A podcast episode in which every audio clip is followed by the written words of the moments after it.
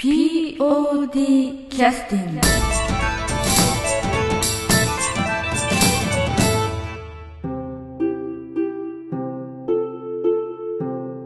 はい、えー、劇団 POD のポッドキャスティングを始めさせていただきます。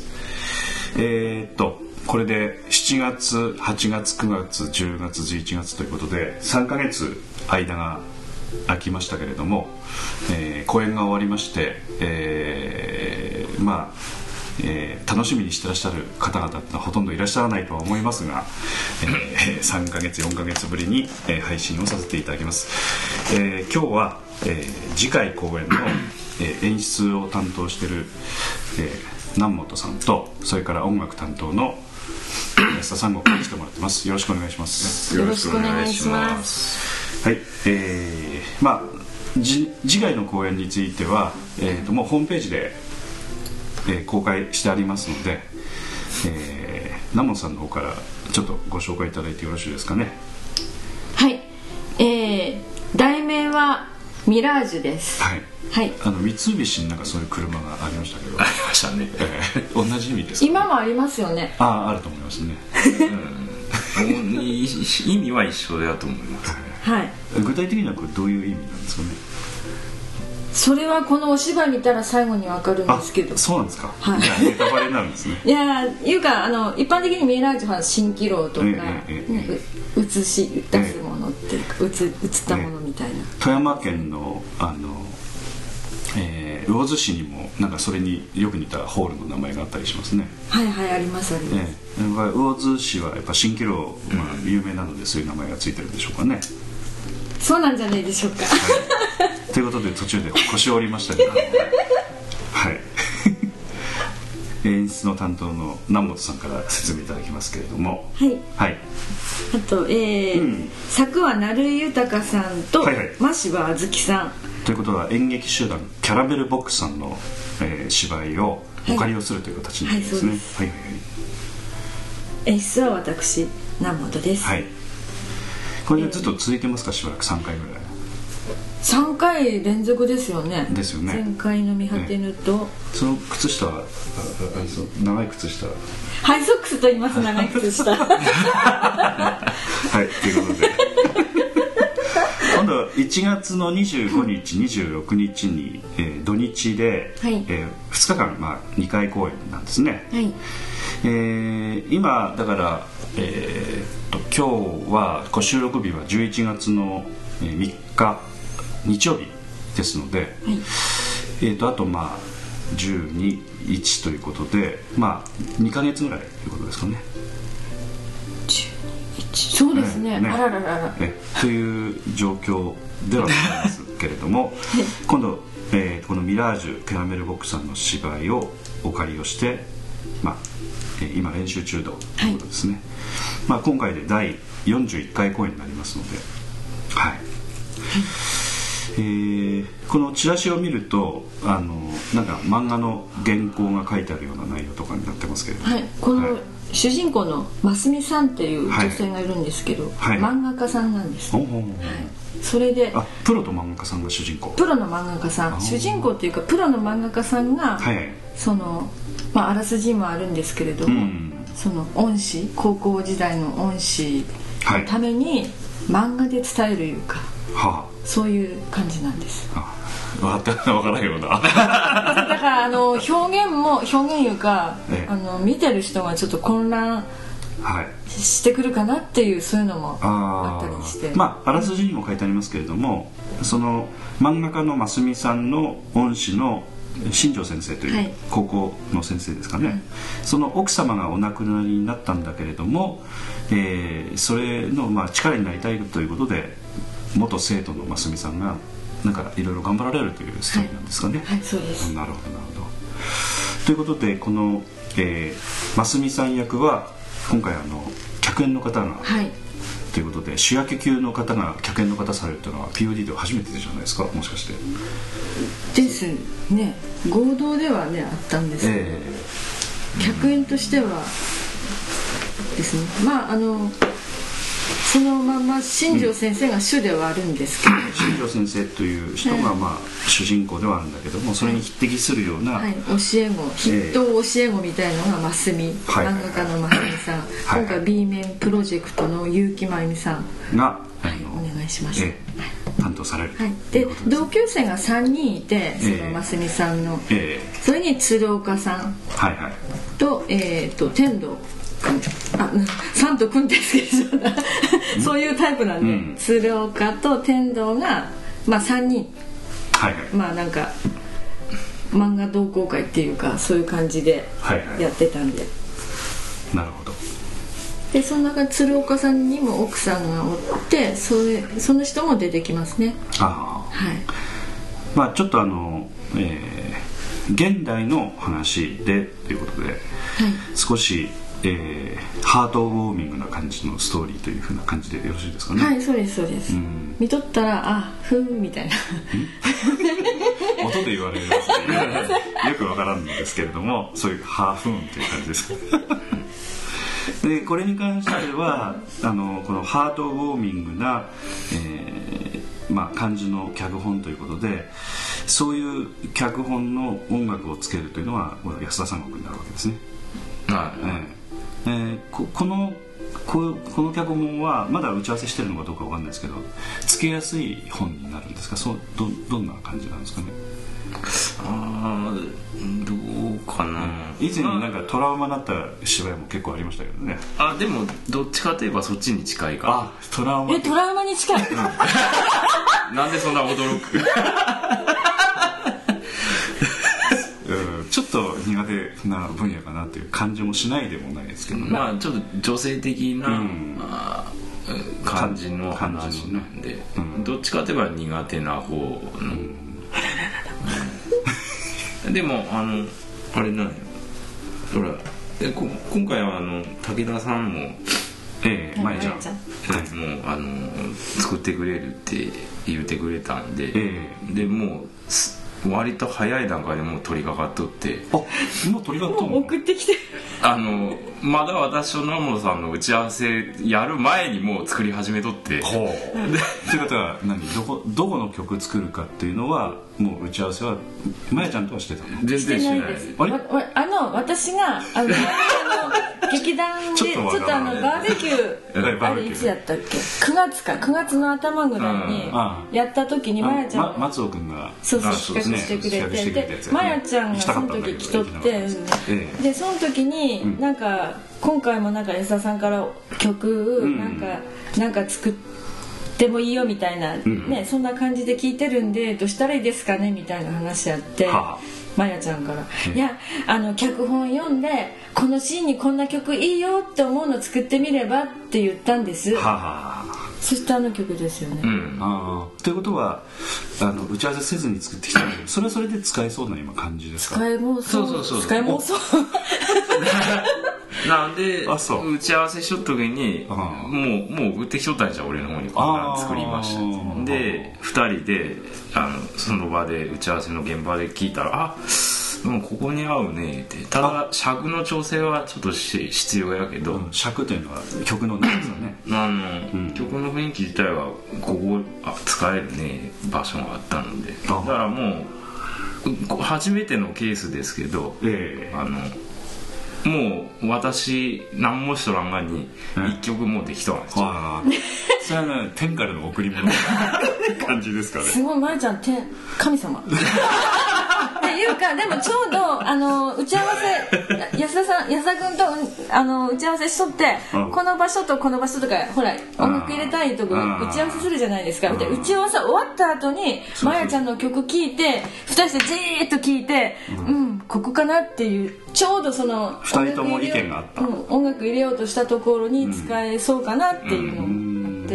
すごいまやちゃんっていうか誰がすごいのかわかんないんですけど、神様。が神様 神様が。武田さんはどこのシーンとか考えとったのかもう聞いとらんがやけ。どあいうかただ曲だけ送ってきてこのシーンにではなかったんですよね。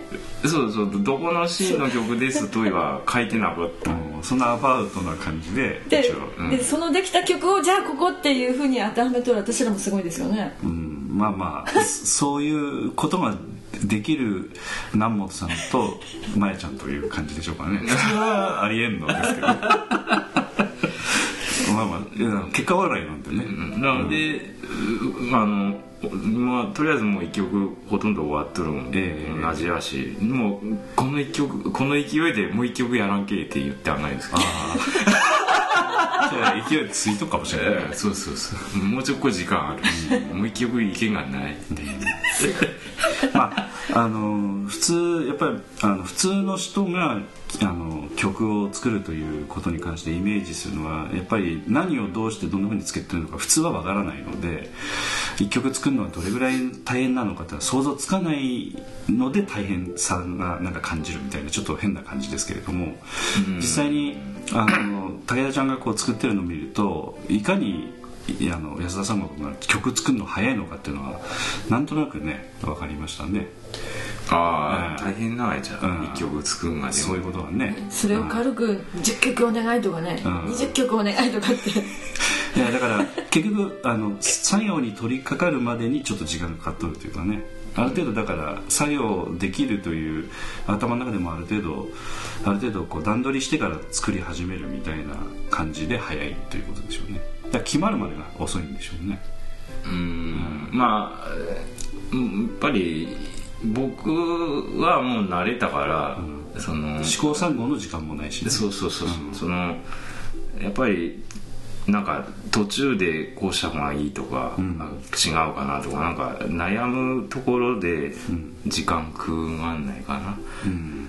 あの、普通の人はね、だからその頭の中にあるものを形にするまでが多分私が早いんですよ、うんあこれやったらいけるなってバーってだから1曲に34時間ぐらいでやっていかんと間に合わんから、そうやね。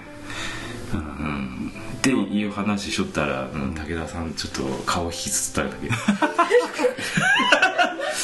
まあ普通はだから形にするまでが時間かかるからね。そうそう。うん。で形ができてからまたああじゃないこうじゃないってやり始めるからさらにまた時間かかるっていうかね、まあそういうところがあるので、うん。だ普通はだからあの一曲できるのは結構時間がかかってるのはそれは普通なんだなっていうのはよくね武田ちゃんの動きを見てると非常によく分かりましたけどもまあその今準備を進めてる公演が、えーミラージュということになるんですけども、えー、とちょっとこれで、えー12分ほどこれでお話ししていただいてるので野本さんちょっとリクエスト曲を1曲入れますか？これこれにいきますか？それいいですか？もういいよ。これまだほとんどだって曲なんか、ああ宣伝の時にちょっと曲は流しとったよこれはあの、えー第40回記念公演「見果ての夢」という前回の公演の、えー今ちょうど CD を破りまして新品の。新品。のやつをこうでこの中からリクエスト曲。見果てぬはねもう。いやもう曲少ない ほとんど選びようないけど、だいきなりでもいいんですか？これドーンって。ああいいですよ、じゃあやっぱり「見果てぬ」のエンディング曲が私うん、すごいなって思ってるんで安田さんが。えじゃあ、えー、とその曲を「はい。見果ての夢」ということでちょっとご紹介していただいてよろしいですか、ああそう本当は「お」長いけど俺そうそうそうの気持ちでは最後に「お」ですか、ん。あ。あのこの「見果ての夢」というのはあの題名ではい。でこの CD を作ってた時にもうギリギリの時間でもう今日本番だという時に印刷してましたので。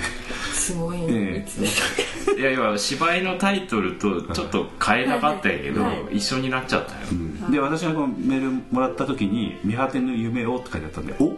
というのはこれはおそらくあ打ち間違えたんじゃないかと思って私がカットしたんですね。けあらららら、うん。じゃああの皆さんにマジック持って「お」書いてください ちょっと芝居のタイトルと全く一緒なのはちょっとあれかなと思って、まあそういうこと。で本当は正式名は見果て。ぬ見夢を夢をなんですねそうですそうです、はい。マジックでか書いてお客様にお売りするとまたそれはそれでまた問題がある。か らじゃあ今持って手持ちの方だけでもええ書き直していただけたら。そうですね。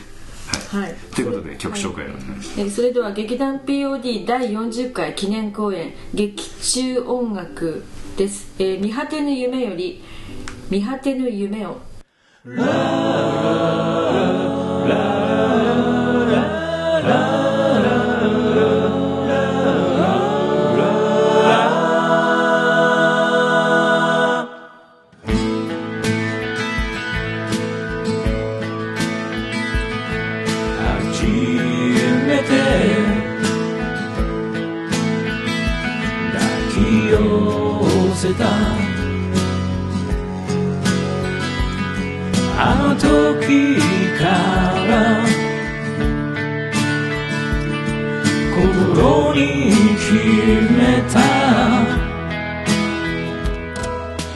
れの日も風吹く日も雨に濡れてもいてつくように凍えそう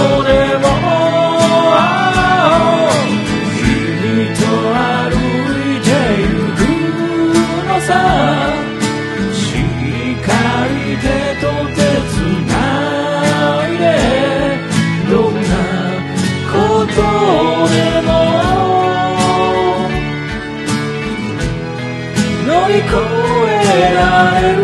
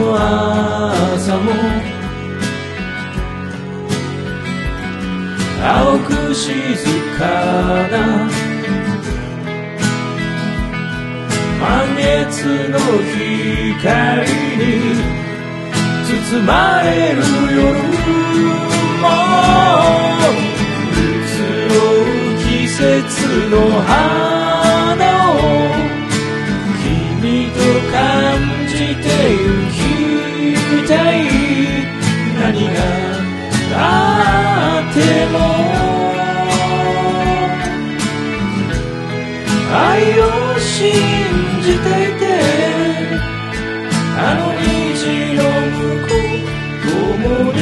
指して見果てぬ夢を君と歩いてゆくのさ。しっかり手と手つないでどんなことでも。乗り越えられるよいつかきっと共に見よう見果て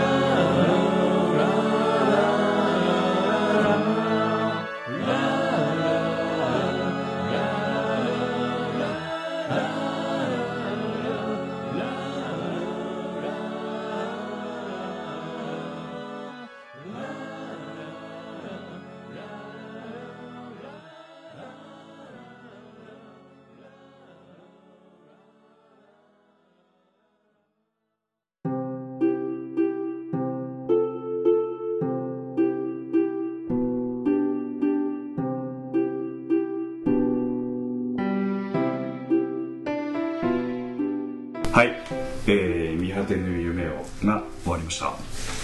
えー、とこの「見果てぬ夢を」という、えー、と前回の公演なんですけど、あのーちょうど、あの来週今収録してる来週から実はあの、えー富山県の今度はあの、まあ、POD はどちらかというと西側になるんですけども東側に拠点を持ってらっしゃる劇団フロンティアさんが、えー第38回公演ということで同じ芝居をですねされるということで、えーこちらの方は長丁場で9日から11月の9日の土曜日から11月の24日の日曜日まで、えーされるんですね。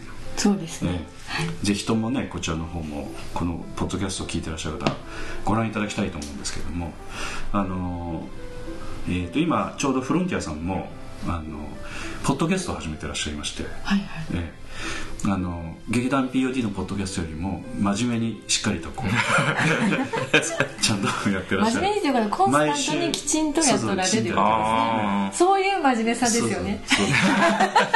であのいろいろお聞きしてるとあの森井さんとかね今回あの演出される「果ての夢」の森高俊さんとか、えー劇団フロンティアさんの重鎮の方々のあの昔話なんかも聞ける回があったりしてすんごい面白かったんですけど、であの真面目にあのポッドキャストもやってらっしゃるんですけどもそこでもあの劇団 POD があのこういった講演されてますよというようなことで、えーぜひ見比べてくださいみたいなね お話をですね してらっしゃったんですね。あ POD その時に。そうそうそうそうそう。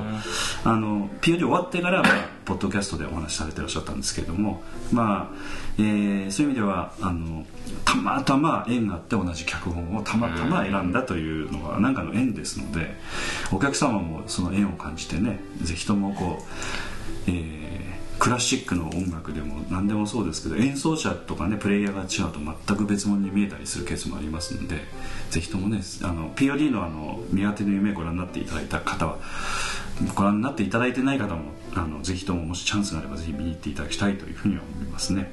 ですからあのこちらの方ではあのあんまりちょっとネタ的な話するとまだネタバレになるんじゃないかと思ってねストーリー的にね。ストーリーはですね、うん。はい何も申さずの方がいいですね、なねその方がいい。フロンティアさんのポッドキャストを聞いていただければ。えーぜひとも、聞いていただければと思いますね。えーっとこれで全部で、えー11月の9日土曜日の午後7時から、えー10日16日22日23日24日ということで12345回公演。すごいですね。6回ですよ私ら2回でしたね。4回多いです、まあ、あの劇団フロンティアさんはね以前もあの取材に行かせていただきましたけれどもあの自前の劇場を持ってらっしゃいまして、はい。芝居小屋を持ってらっしゃってそちらがですね、えー公演場所ですのでまあそういうあの利点をうまく使ってやってらっしゃるんですけれどもただあのそれだけ会場があるとい言っても、まあ、6回やるっていうのは、ね、エネルギーたるや。やる。ね。ことエネルギー注ぐのが一緒ですからねね。1回に。だから少なくともあのやっぱりそれだけ POD の6倍の労力がかかってらっしゃるみたいな面はあると思いますんでね。あの POD は、まあ、に私なんかも過去ちょっとあの、まあ、役者として出た経験もありますけど2回公演で終わることを前提にエネルギーのなんていうかなんかバランスみたいなのをこう最終的につじつま合わせてるところもあの無意識にでもあるのでこれ6回ということになるとね例えば3回目4回目ぐらいは中だるみするんじゃないかとかねいろんな意味でなんか難しさを感じますけどね。あのやったことないのでねちょっとわかりますね。ええまあ、ぜひともちょっとご覧いただきたいと思います。えっ、とちょっともう一回ちょっときちっとねご説明しておきますけど劇団フロンティアシア劇団フロンティアシアター第38回公演「見果てぬ夢」えー演出が森高俊さんですね。で会場が劇、えーシアターフロンティアというところで、えーまあ、劇団フロンティアさんのホームページをご覧いただければお分かりだと思いますが、えー11月の9日の土曜日から、えー11月の24日の日曜日まで基本的には、えー日曜土曜日ということで、えー講演されるということになってます、えー日時については詳しくはこちらでは今お話ししませんけれども、えーホームページのところをご覧いただければと思います。それから、えーフロンティアさんの方にね前売り券が欲しいということであのフロンティアさんの、えー電話とかにかけていただくと、えー小屋がありますのでそちらの方に電話をかけていただいたりして、えーそちらの方で、えーチケットの取り置きとかですねいろいろしてくださるという話はお聞きしておりますのでそちらの方をぜひご覧いただければと思います。はい、えーそれではちょっとあの、えー今度劇団 POD の方に入らせていただきますけれども。はい。はい。はい。はいえーと今あの「えー見果ての夢」という曲をね、えーこちらの方のオリジナル曲で流させていただいたんですけどこれは作詞作曲というのは全部、えー、安田さんがしたということですかね。そうですね、なあのーもう最初の音楽の打ち合わせの時からえ。あその前からかもうエンディング歌にしてほしいって。え あそうなの？南門さんに、な何のこだわりがあって、うん打ち合わせの前から言っとったらね。あのいその見果ての夢の、そのイメージがうんうん。なんか歌詞が欲しかったんです。歌詞っていうか歌声が欲しかった。あ疑いが欲しかった、スキャットじゃなくて。スキャットって何ですか？ルーとかアーとかいう？あそうそうそう「う」とか「あ」とか。じゃなくて。うんうん、とにかく歌にしたいっていう、うん、だからもう最初から決まっとったんじゃそれは。なんかそのイメージししたなんかそういう映画とかそういうものはなくて。知り合いのなんかゴスペルのアカペラ？あのうん。アカペラということは楽器がない楽器ないうん。人でああのこの前なんか金沢で見に行ったやつ。そうそうそうあのあー。まゆみさんがと一緒に見たんですけどなんかえらいあの食べ物ばっか買って食べとった。食べるだってコープなんとかだからあの 食べ物ばっかりなんですよ。展示したらほんでゆるキャラとかの石川県のゆるキャラがいくつかいっまあぱいこうそこにステージがあってそこででアンパンマンショーーとかあったりして。そこで歌ってらっしゃった。それを目的に見とるけどなんか食べる量が半端じゃないまあまあで終わってからバーって食べてたんですけどなんあかいろんなもの試食とか試食の方が多いやんみたいな分量が。そういった歌を歌ってらっしゃる方は知り合いにいらっしゃった？うん、でその人のちょっとライブとか聞いたりして、ええああやなんか人その人の声ってなんかや優しいっていうか、うん。あるじゃないですか。楽器とまた違うなんかあって、うん。本当はなんかそういうアカペラ風のものでハーモニーとかそういうのだけでこう優雅もいいなっては思ってたんです。でまあそれでちょっとうちでは厳しいなというのがあって。なるほど。それきっかけやったのともう一つはあのプロモーションビデオみたいのであああの象の背中やったかな？象の背中ってアニメええ。アニメーション？あの童話みたいなアニメのはい。あのそれそのなんかなんか自主制作アニメーション映像,、と曲があって、えうんちゃんとグループの人なんですよねあれ歌ってらっしゃるのは、えうん。それ見た？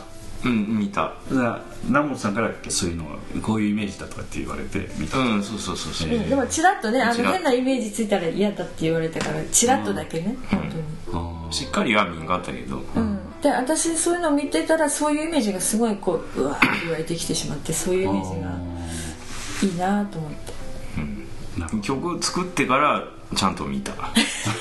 あ ななんか影響されたら嫌やからチラッとだけ見たその時は、でこれは何？あのアンナモさんとしては出来としてはどうやった？いやあの歌詞がすごくよくて、えあの曲調もよくて、えよかったですか、うん、で私が一人で「はいわい」って 言って。これいつ頃届いた？のこれ。結構後でした。本番近かっただいぶああどうやったかね。3週間前ぐらい。あまあ1ヶ月。以下そしたら。23週間前ぐらいかな。まあそのできたの。本当に最後に流す曲だったから。うん。うん。うんうんまああのどういう場面で流すかっていうのはちょっと劇団フロンティアさんのねちょっと話もあるのでちょっと言いづらいところもありますけどなんかこうあのいろんなことがあるけどとにかく全部包括してしまいますみたいななんかそういう感じですかね。うんねまあその最初に打ち合わせ前から歌にしたい言うとった時に、あのまあなんか別に歌ううんの抜きにして、うん。最後の曲はこうあのお天使が迎えに来て、うんうんでこう一緒にわーっと、うんの天に昇っていく感じかなみたいなことをそんなイメージやねって言ったらうんうんってナモさんも言ってくれたから、まあまあそれを音楽にしたい、あうん。だからいろいろいろいろまああるけれどもなんか全てこう包み込むみたいなね。うん。なんかそういう、うんうん。うん、その肌触りが優しいすごい感じがこの歌詞にもあるようにその本当は分かっているんだけれどもなんかこう一つ夢そのまま夢とか希望を持ってうん。いい行こうみたいな感じじゃないですか、うん。なんかあの ななんていうのかな。あんまり言えなくなってきたな。フロンティアさんのまあまあいいですいいです、ええ。まあフロンティアさんのちょっと楽しみにしてらっしゃるからここからちょっとカットということで。聞いててくださいみたいな。ここから聞かないようにしていただいて、はいうん。やっぱこれどうしても死死というものに関して、うんやっぱり恐れとか恐怖とか不安とか、うん。ねあるんだけどもそうじゃなくてそれまでの間をどういうふうに過ごすどういうふうに生きていくかっていうのがすごい大事で、うん。あの分かっとってもこう夢とか持っていようみたいな持ち続けていこうみたいな、うん。うんそれはあると思うんで、ちょうど内容はそういう内容なんでこれ。ただあのそういうのでこうやる気根性みたいな力強い感じではないですよね。曲の感じとうん、あのお心穏やかになる感じ、感じですよね、だからその辺がなんかちょっとあの相ままっていくとなんかこうねこう全てこういろいろこうなんて言いますかね優しく包んでくださってるみたいな感じはちょっと感じる、特にまあ最後の場面はそういうのがいろんな形で少し演出もかなりしてたわけですもんね。装置的なものとかね。装置これ まあまあ、ね。まあ前回の話すると装置ねいろいろ。毎回あのこれでもうなんか4回目の今回は演出なんだけど、うん。このなんか毎回毎回やっぱちょっと思考を凝らしたものがうん。自分の中になんかできてるなみたいな、今回は降らしたいぞとかね、なんかいろいろあって、うん、そういう感じですよ最後ねはい、まあそういう感じの曲になってたということでね、うん、これちょっといまだにあのなんというかちょっと頭の中に少しこう残る感じがあるのでかなりメロディー的には単純なんですかね。うんそんなに難しくはない。作ってないですよね、なんかメジャーコードをなぞるみたいな感じの？うん、そんな複雑なことはしてない。ただそのドア頭イントロのうんコーラス部分が、あの一番最後にまた出てく出るてくると。印象的に。そのコーラス部分でこう曲を前後でサンドイッチしとるような感じなんじゃない？ということでそっちのメロディーみたいなものが後でちょっとやっぱ頭の中に残りがちななんかループでねうん。残るような感じなんでちょっと覚えやすいというか頭の中にちょっとメロディーが残る感じとかねそういう雰囲気の曲でもありますね。その前後のサンドイッチのコーラス部分で、うん。なんかまあ最初からもと思っとったその教会の賛美歌みたいなうん。イメージかニュアンスを出したかって、うんうん、それでサンドイッチしたい感じやね。うん。うん。ということであのなんかこなんか神聖な感じ。かな、うまあ頭にちょっと残る感じなんでね、うん。まあ劇団 POD のあの関係のある大谷博之さん大谷氏とかがねよく作る曲でも頭がループする曲なんかも結構ありますけどね。え えだからそれに近い感じがしますね。いい感じの残るんですよね。太田さんダメって言うんじゃないんですよ、太田さんはすごいあのなんかうん。大谷さんのやつもちょっとあのセロテープの歌とかいろいろね耳に残って離れんという曲がありますの、で。まあそういう感じの残り方もしますよね、うん、えということで、えー、今日はこれで終わります。どうもありがとうございました。ありがとうございました。POD キャスティング。